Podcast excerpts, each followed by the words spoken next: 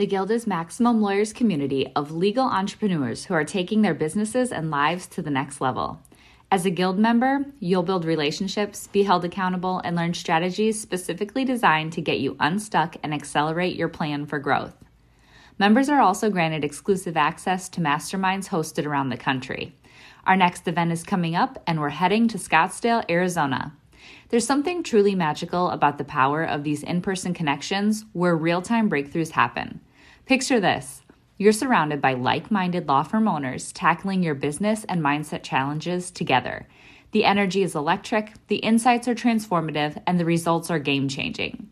Investing in yourself is the best decision you'll ever make. The knowledge, strategies, and breakthroughs you'll gain are priceless assets that will supercharge your practice and propel you forward.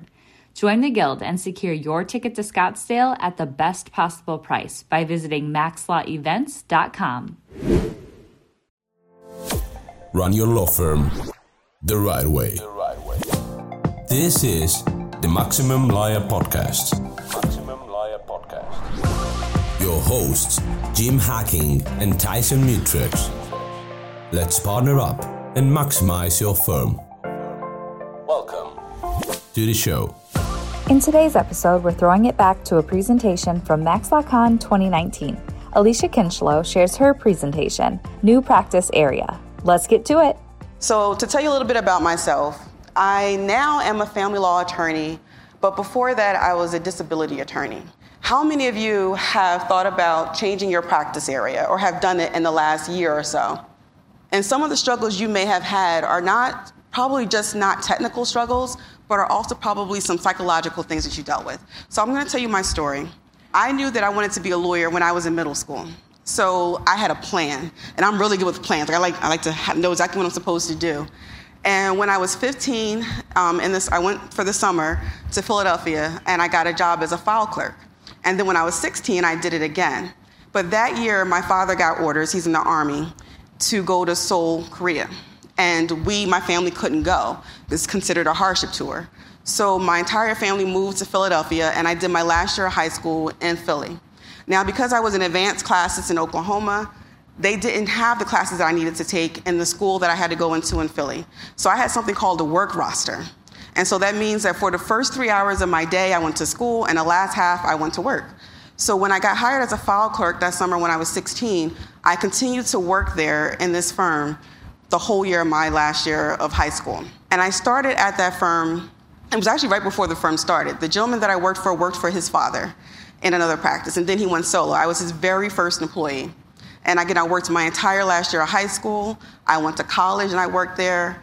Then I worked full time and I went to law school at night for four years. And then because I like challenges and I found myself doing a lot of management, I decided to go back to school and get an MBA. So I went to St. Joseph's University and I earned an executive MBA.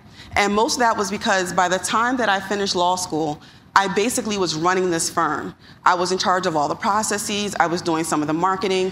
And I know, like a lot of us say, we really didn't learn how to run a business in law school, right? Hopefully that's changed now with the climate changing. But at the time, I didn't feel like I really knew what I was doing. There was a lot of gaps in what I needed to learn. So I went and got the executive MBA. And then after a couple of years of doing that, again, imagine I started at 16, I got bored. So again, I was bored. I needed another challenge. And I remember sitting down with my boss at the time and him asking me, What is it that you want to do? And told me that I could create my own job. And I told him I wanted his job. I didn't want to continue to help someone else build their dream. I wanted to build it for myself, for my family now that I just had. And I also was bored at just doing disability. Now, I love doing Social Security disability work. I love being an advocate. I love the people that I helped. I love the staff that I worked with.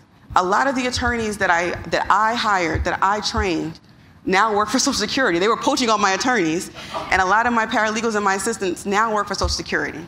I like the judges that I worked with.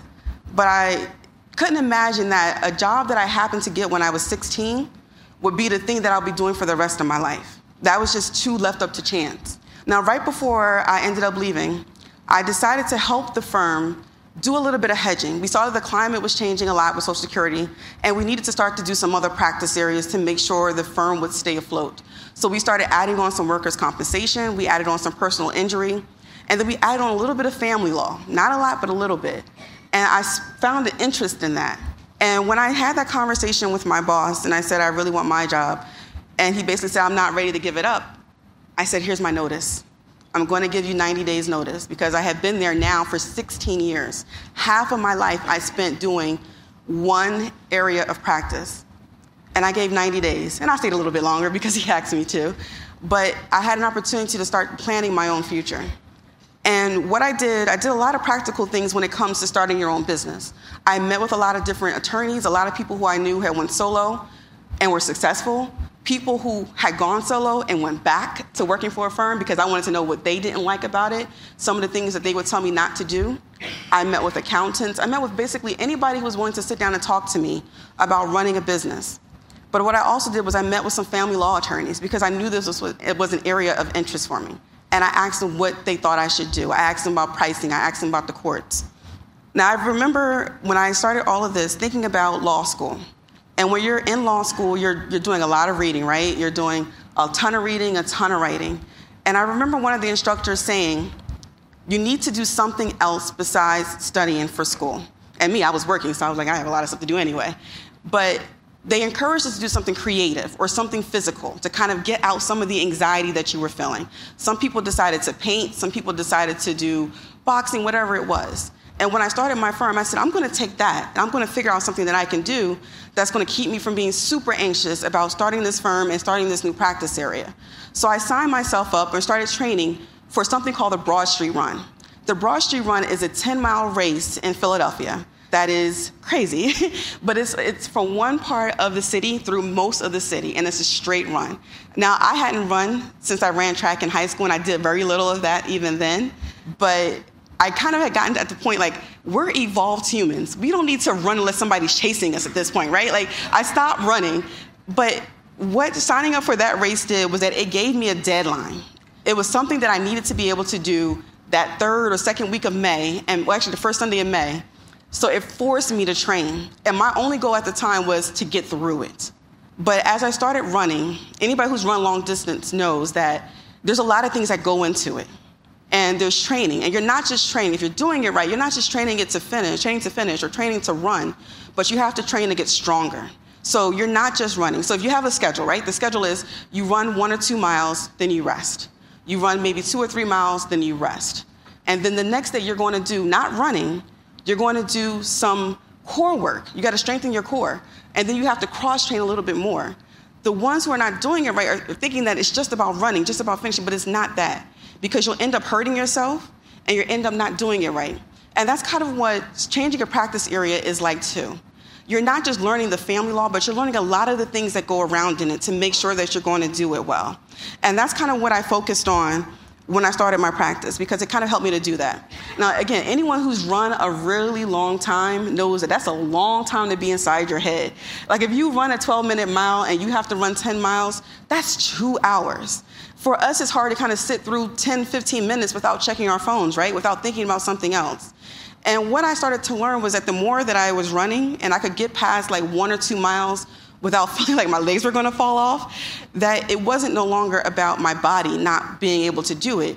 It was about my mind not really being able to handle it. And I had to get to a point in my head where I was able to focus enough and deal with the thoughts telling me that I couldn't finish, the thoughts telling me that this is stupid, that you don't need to do this, you can just give up. There's nobody forcing you to do this. Again, we're evolved humans, we don't need to run. Like, why? There's nobody chasing. Why do I need to do this? But as I continue to kind of force myself to get through it, I started to feel some other things. It started to help me figure out how I can kind of endure mentally to get through a lot of challenges. And that's kind of the thing that we think about when we start a practice area. We're lawyers, right? When we've done something for a long time, we get really, really good at it.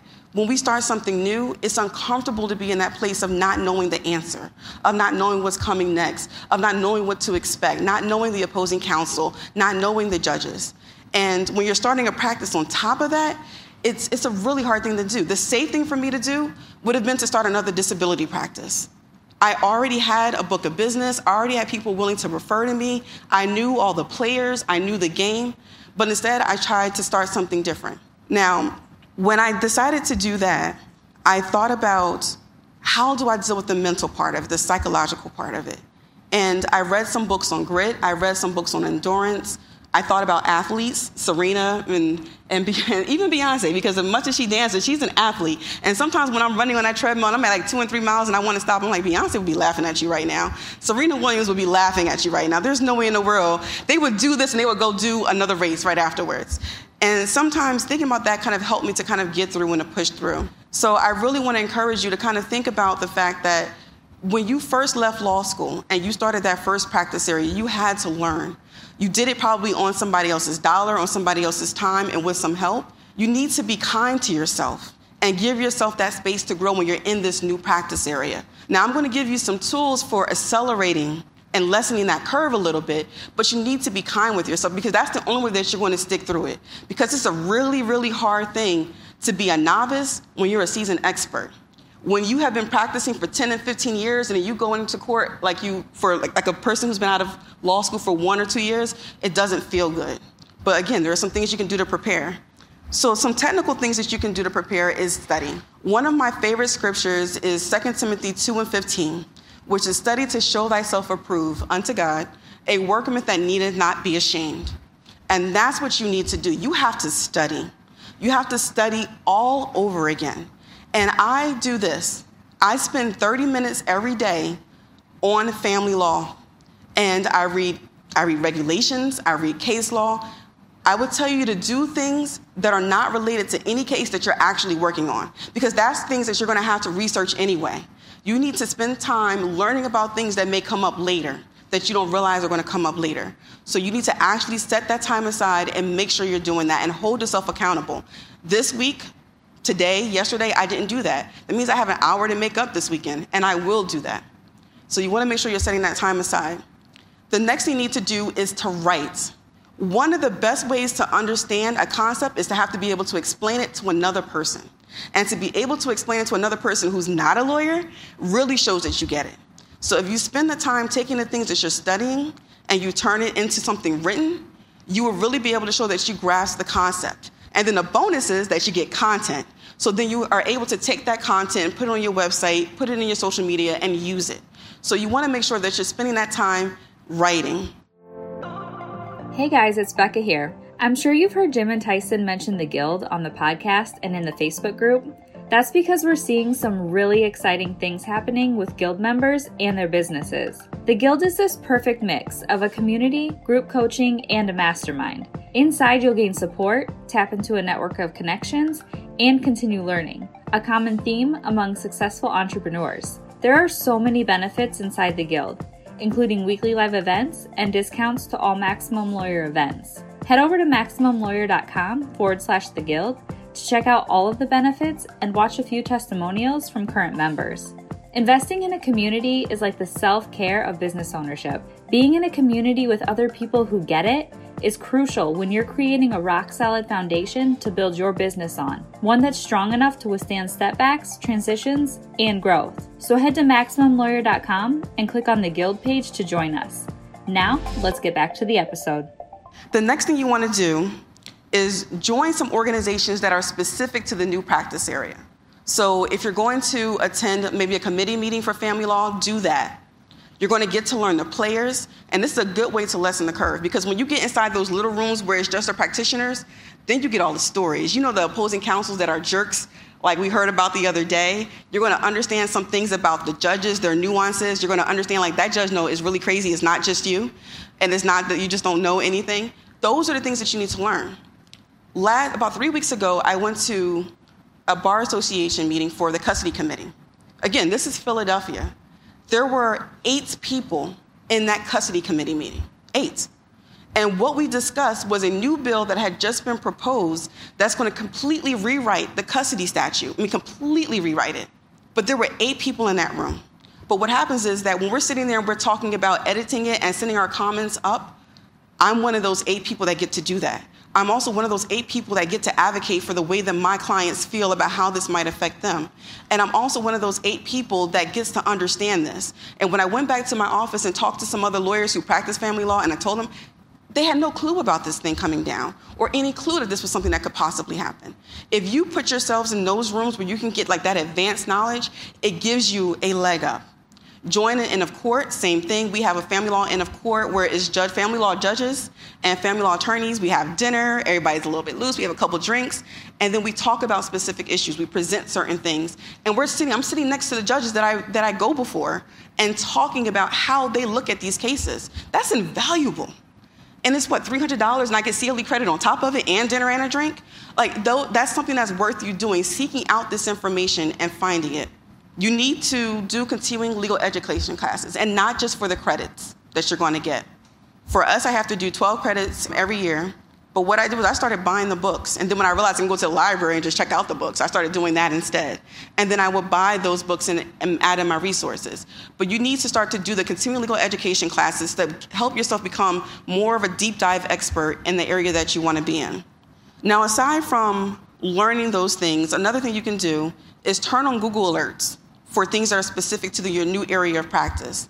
So I have Google Alerts set up for custody, for divorce, specific to my state, custody, divorce, and child support. So for me, every day, I get an alert about something that may have come up that might be interesting.